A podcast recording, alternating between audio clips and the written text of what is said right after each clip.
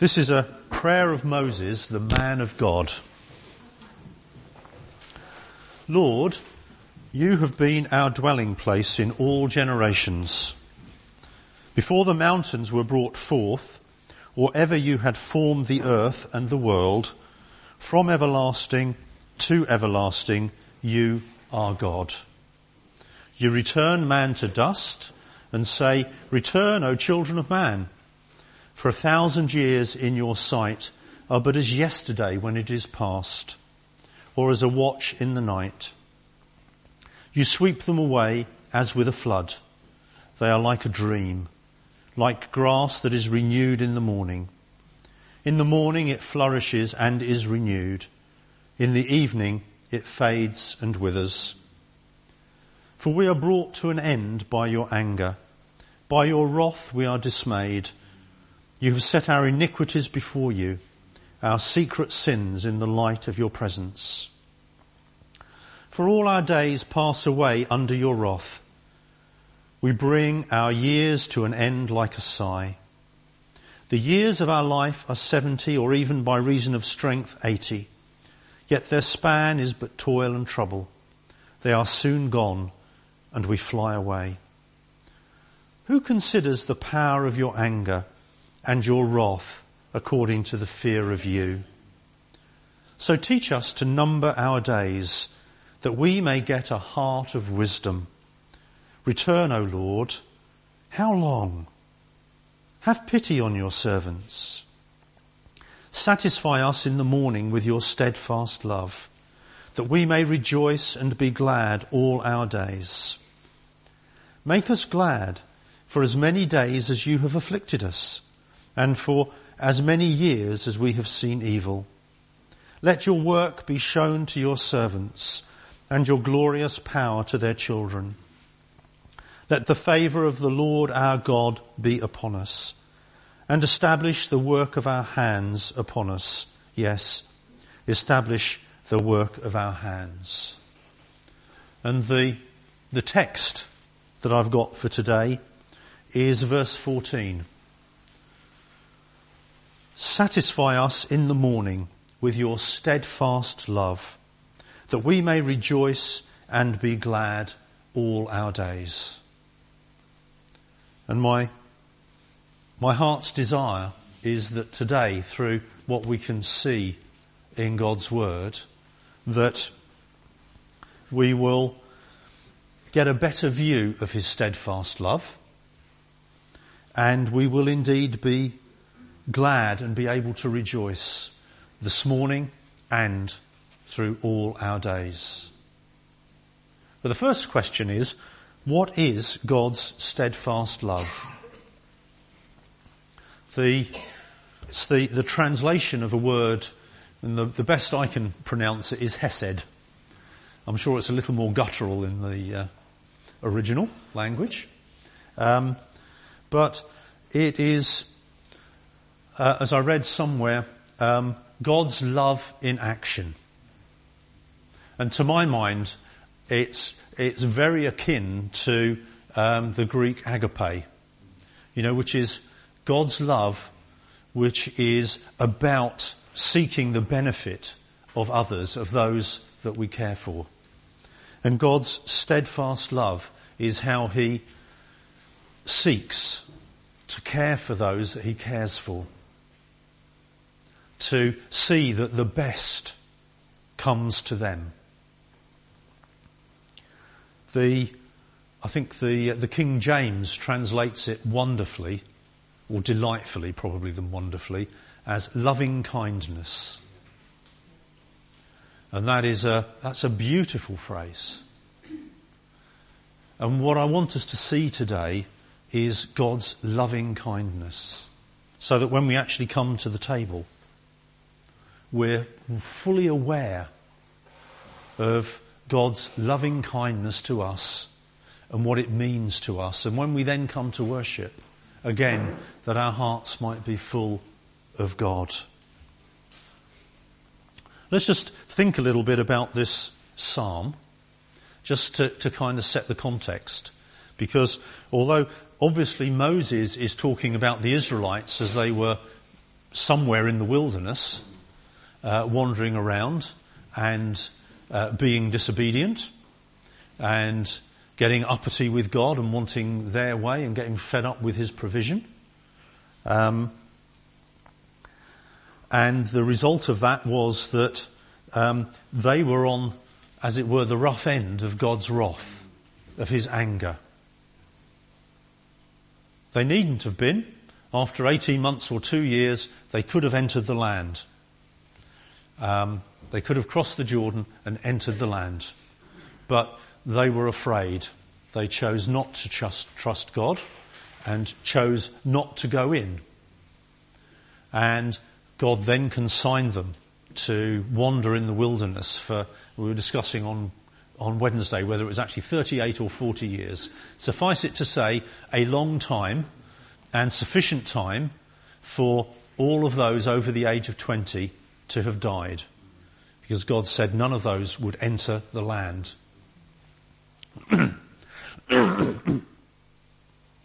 And you can see, um, you know, why Moses says the things he says there about being... Um, You know, for all our days pass away under your wrath. And, uh, um, where I've lost my place. Verse nine. Yep. Yeah, for all our days uh, pass away under your wrath, and we bring our years to an end like a sigh, because it was hard for Israel wandering around in the wilderness, uh, receiving the outworking of God's wrath because they had been disobedient. And the same is true uh, for man today in our natural state. We are the recipients of God's wrath. And that makes it hard for us in the long term, because we know that the reason we are the just recipients of God's wrath is because man is naturally rebellious. We choose to go our own way. We choose to ignore God. And as a result of that, we know that there will be a day when the Lord Jesus returns. And if we're still in that condition, then we will receive the just punishment for our rebellion. And that's Uh, and effectively, we commit an infinite sin. I mean, our, our own personal sins are obviously finite because we're limited people, but it's against an infinite God. And therefore, uh, a price has to be paid. And God, God does that out of justice. He's righteous. And righteousness means that justice must prevail. And if there is sin, if there is disobedience, there is a just reward for that. And that is the outworking of God's wrath. And we see it also in our daily lives, because the world is, yes, a cursed world, so ultimately the world is fallen, and that's the outworking of God's wrath, way back from uh, the fall. But we see how sinful man goes his own way and creates the world in an ever-increasing depth of mess. And we have to live in that. And we succumb to that. And so, just as Israel was under God's judgment and wrath, mankind today is under God's judgment and wrath. And that's why this psalm is a parallel. And the other thing that is also still true for us is that our days are like that. In God's sight, the eternal God, from everlasting to everlasting, We, our, our lives of seventy or eighty years are but a moment past. It says they're like, you know, yesterday. Uh, yesterday when it's gone. And if you think for a moment about yesterday, when we think about yesterday, we probably take a couple of seconds.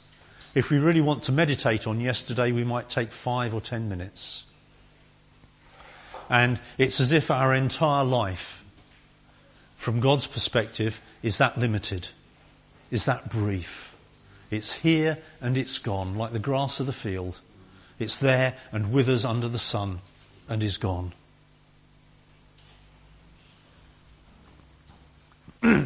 And therefore, excuse me, Moses says in verse eleven, "Who considers the power of your anger and your wrath according to the fear of you?" You could also read that as, who knows the power of your anger? And the point Moses is getting here is that we're actually so spiritually thick that we don't really understand the magnitude of sin. We don't really understand the magnitude of God's just wrath in response to sin. It is as if it is beyond our comprehension.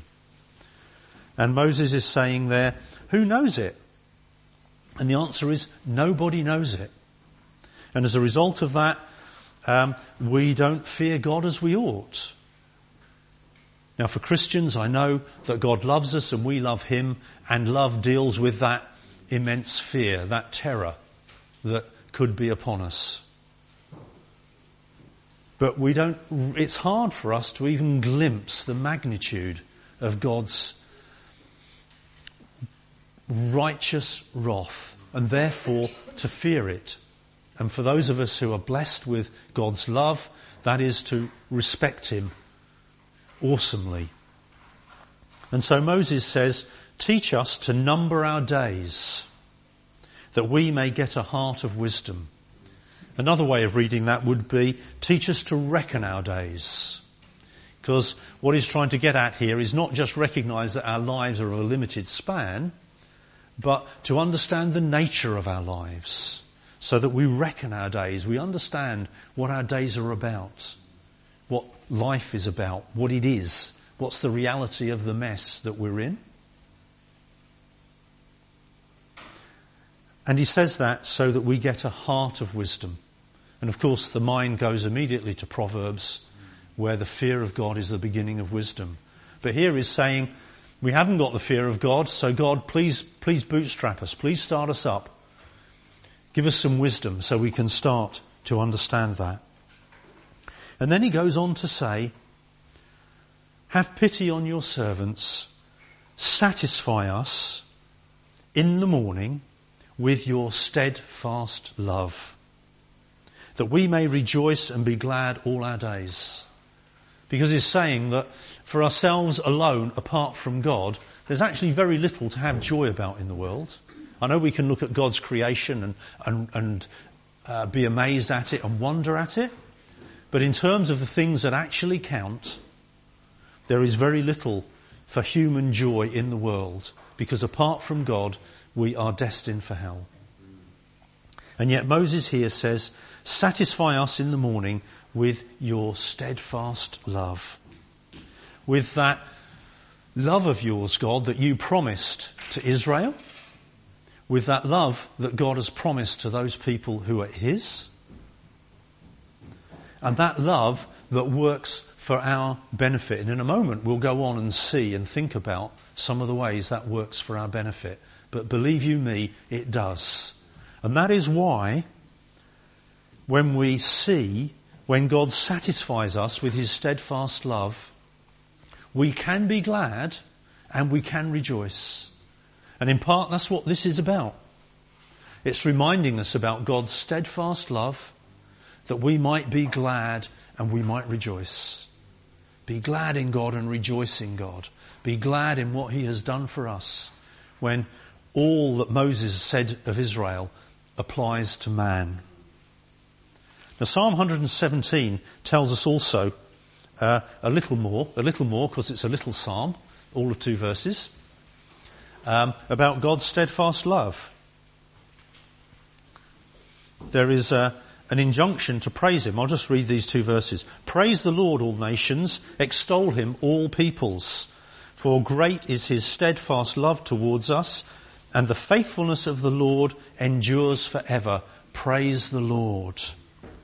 And it says, great is his steadfast love. Yes, it's big, it's huge, because God is infinite. But that word, it would seem, for great, also has the implication of prevailing. And it's like the psalmist was saying that God's steadfast love for us will prevail. God's will cannot be countered. God's purposes will stand. And his steadfast love for us will prevail. So when we find ourselves in those places of doubt, we need to remember that God's steadfast love for us will prevail. It will overcome. It will bring glory to him. And it goes on and says, um, not just is his steadfast love great, but the faithfulness of the Lord endures forever. And I think we probably understand faithfulness. It means God is constant. He is consistent. He doesn't change his mind. There is no shadow of turning with him. There's a wonderful um, little verse in Numbers twenty-three, I think it is, in verse nine. God is not a man that he should lie, nor the son of man that he should change his mind. Does he not speak and act? Does he not promise and fulfill? And that is God's faithfulness. But that faithfulness endures forever. That means it endures for eternity. That means his promises are good for eternity. He will not change his mind, and the things he promises are for us. So not only does his steadfast love prevail, not only does it make us glad, not only does it satisfy us, not only does it enable us to rejoice all the days of our lives, it lasts forever.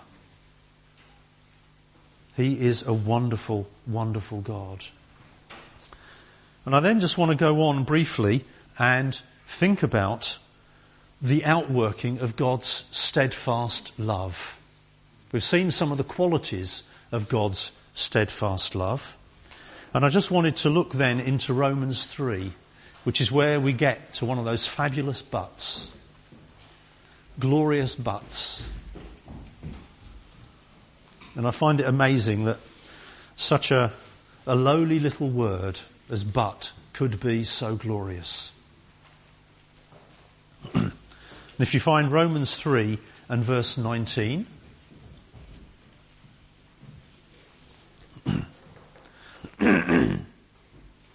We need uh, verse nineteen and twenty to understand the context. As Steve was saying, we need to look what's gone before.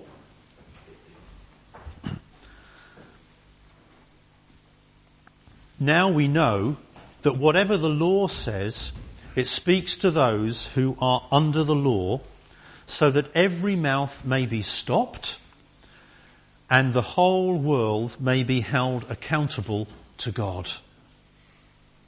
For by works of the law, no human being will be justified in his sight, since through the law comes knowledge of sin. But... But now the righteousness of God has been manifested apart from the law, although the law and the prophets bear witness to it.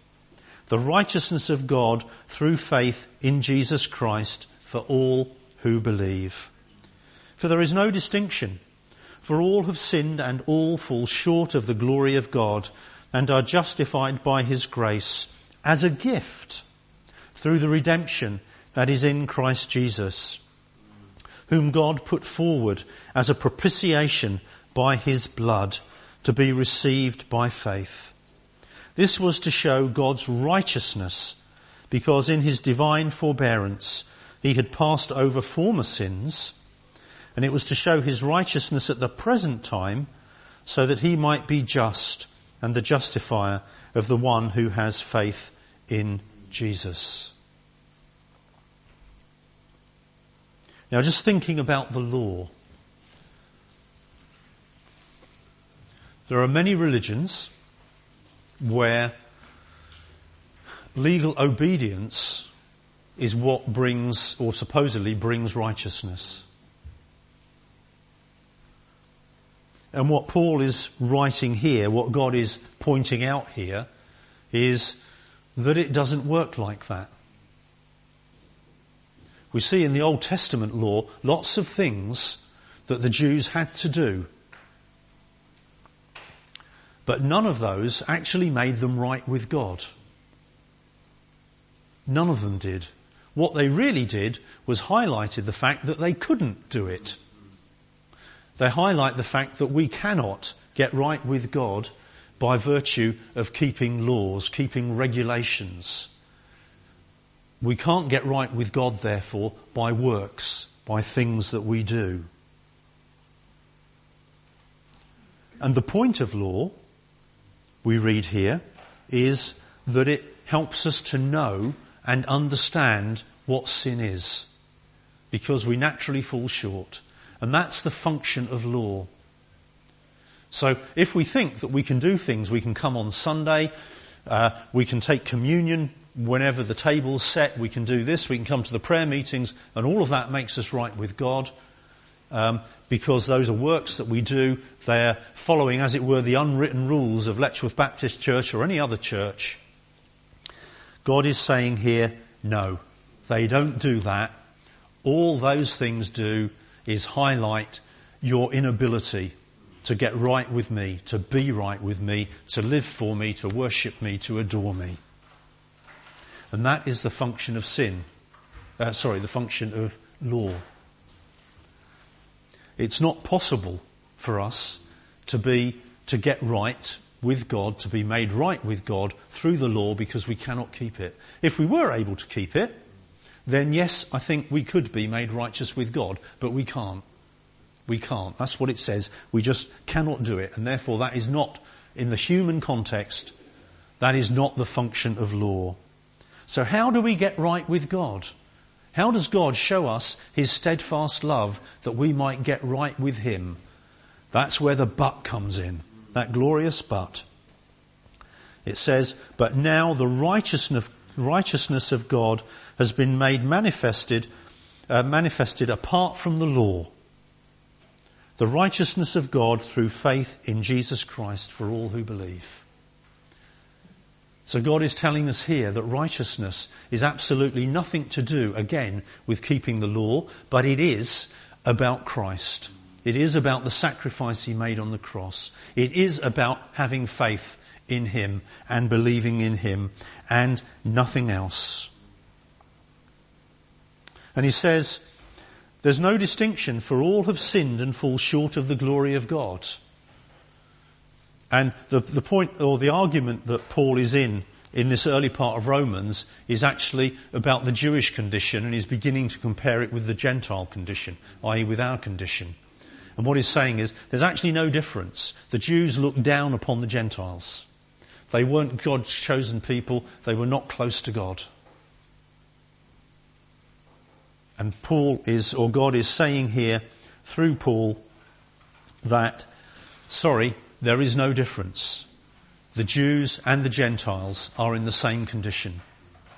And we can project that today to other different groups.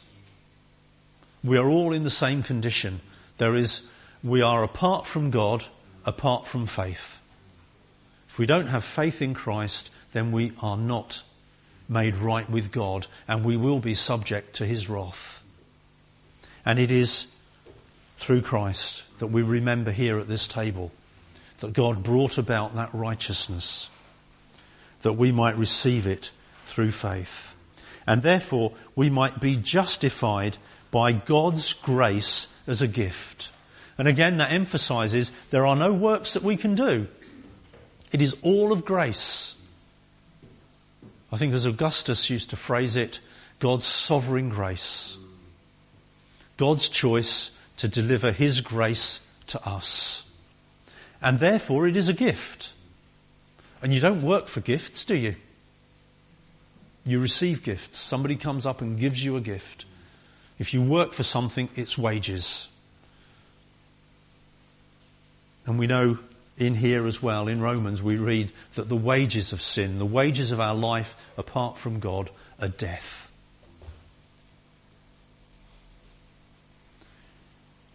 And so God justifies us as a gift. He makes us right with him, provided we have faith in what Jesus did upon the cross. And that's all it takes, to have that faith, that belief.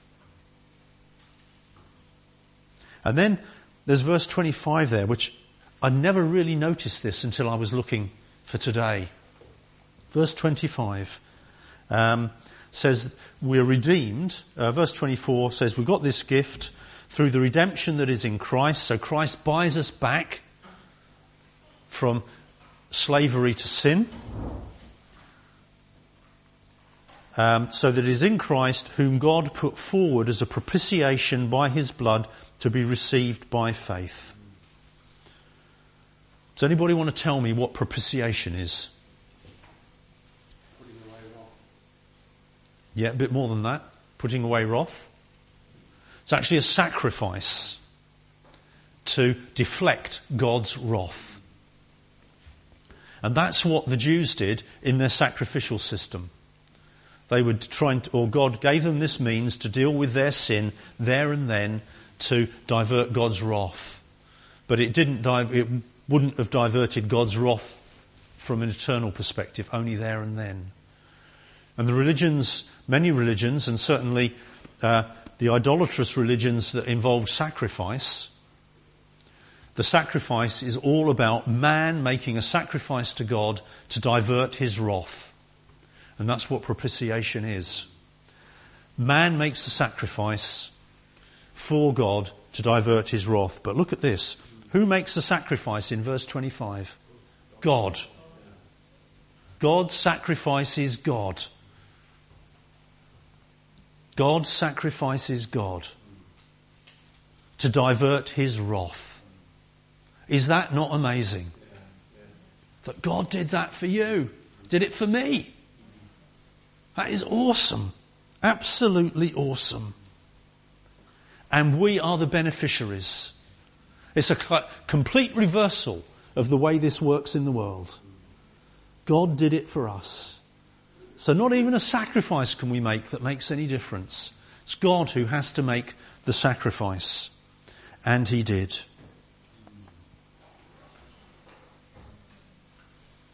And that's what this was about. This is what we remember at the table. We remember God making the sacrifice for us. And that's God showing his steadfast love. Could we sacrifice our sons, our children? I would find that very hard to do.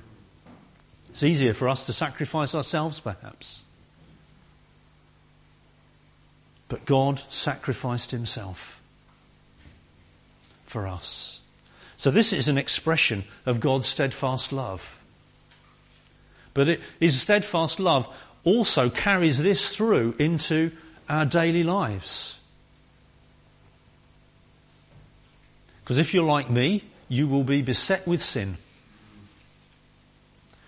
Because as a result of the sacrifice, God now looks at us and he sees Christ's blood and knows that the sacrifice has paid justly for our sin, the penalty for our sin.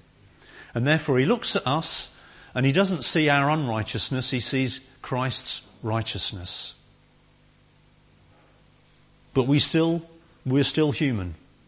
That's our eternal position. And until we re- go to be with God in heaven, we will be in that condition. That's when we will be perfectly righteous. Until then, we have to put up with ourselves, don't we?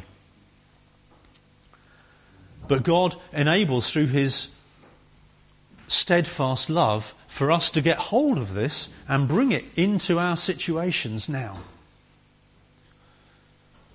Because for most of us, I think, who believe, when we catch up with ourselves and realise that we have sinned, we are upset to some degree or other. And that can make us feel guilty. That can seem like we're building a barrier against, uh, between us and God. But if you look at First John one verse nine, this has to be one of my favourite verses because I call on it so often. First John chapter one and verse nine. If we confess our sins, he is faithful and just to forgive us our sins and to cleanse us from all unrighteousness. If we confess our sins, He is faithful and just to forgive us our sins and cleanse us from all unrighteousness. First John one nine. What does that mean? It means exactly what it says. When we catch up with ourselves, if we confess our sins genuinely to God, then we can, as it were, appropriate the righteousness we receive from God through the sacrifice of Christ and know that we are forgiven because the sacrifice forgave all of our sins, not just the ones we'd done up to then, but all of our sins for all time. And what this verse is saying is that all we need do, as it were, is confess our sins, and because God is faithful, He is trustworthy for all time, and He is just, the penalty has been paid for our sin by Christ on the cross because He substituted for us. He has already forgiven our sins, and this is a reminder that that thing that we're confessing has already been forgiven, and therefore we need to receive that forgiveness at that point. And there's a further promise to cleanse us from all unrighteousness.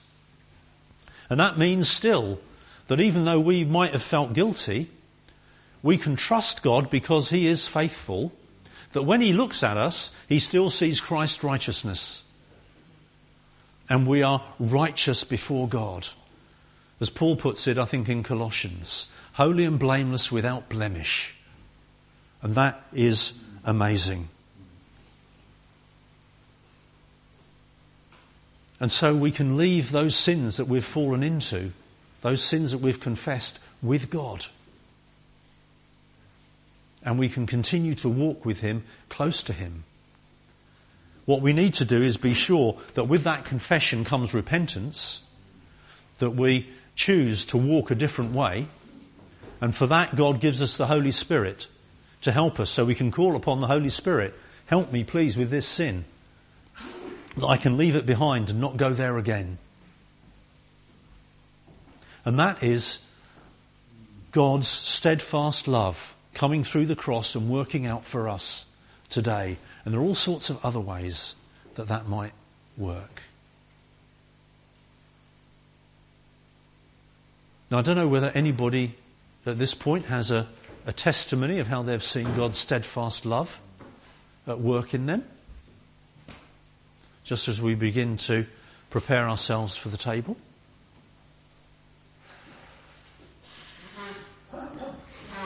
You might need a little moment to think about it.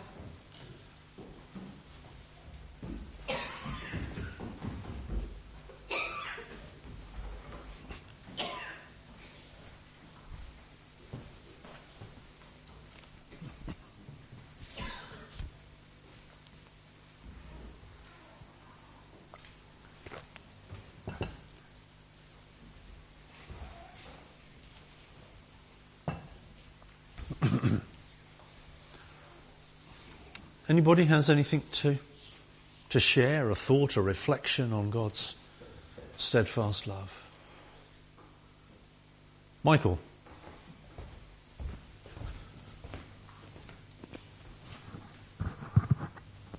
Is it on? It is. Yes. No, just one thing you said, Mike. Yeah. Uh, you said if we could uh, keep all the rules, uh, we could be righteous with God, and we. But I mean, that is. If we could keep all the rules from day one of day of birth, and also in our heart as well, so it's not yeah. just outward. So That's it's right. a, so it is an impossibility. It is an impossibility. Yes. yes I mean, lo- lo- logically it's possible, practically it's not. Yes. Quite agreed. Yeah.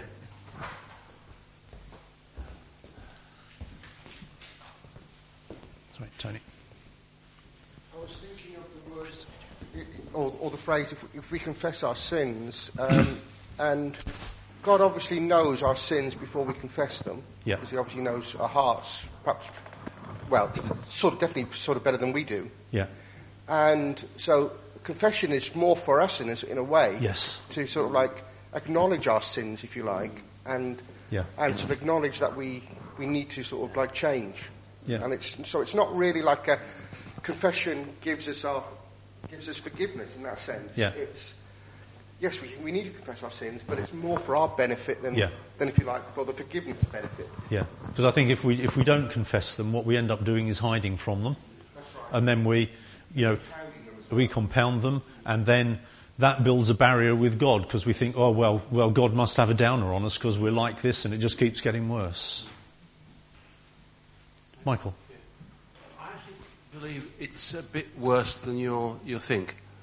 Um, you see, I have a problem in my nose. um, I have awful sinus problems and what have you. And I got that from my dad. He had problems with his nose as well. He used to use these bit like perfume sprays to spray up his nose and all sorts of things. My sin is there because of Adam. Mm-hmm. Adam's yes. fall, and God imputed his sin to me. So it was absolutely impossible because of the inheritance. Uh, yes, in the, yes, yes. You know, yeah. Because of what I inherited from Adam, you know, it's an impossibility. Yeah, I would agree entirely. Any other? What I'd like us to do then, just as we, we gather around the table, is I'd I'd like two, three, four of you, please, to um, just give thanks to the Lord for what He's done for us, for the things that we remember um, here, for His steadfast love,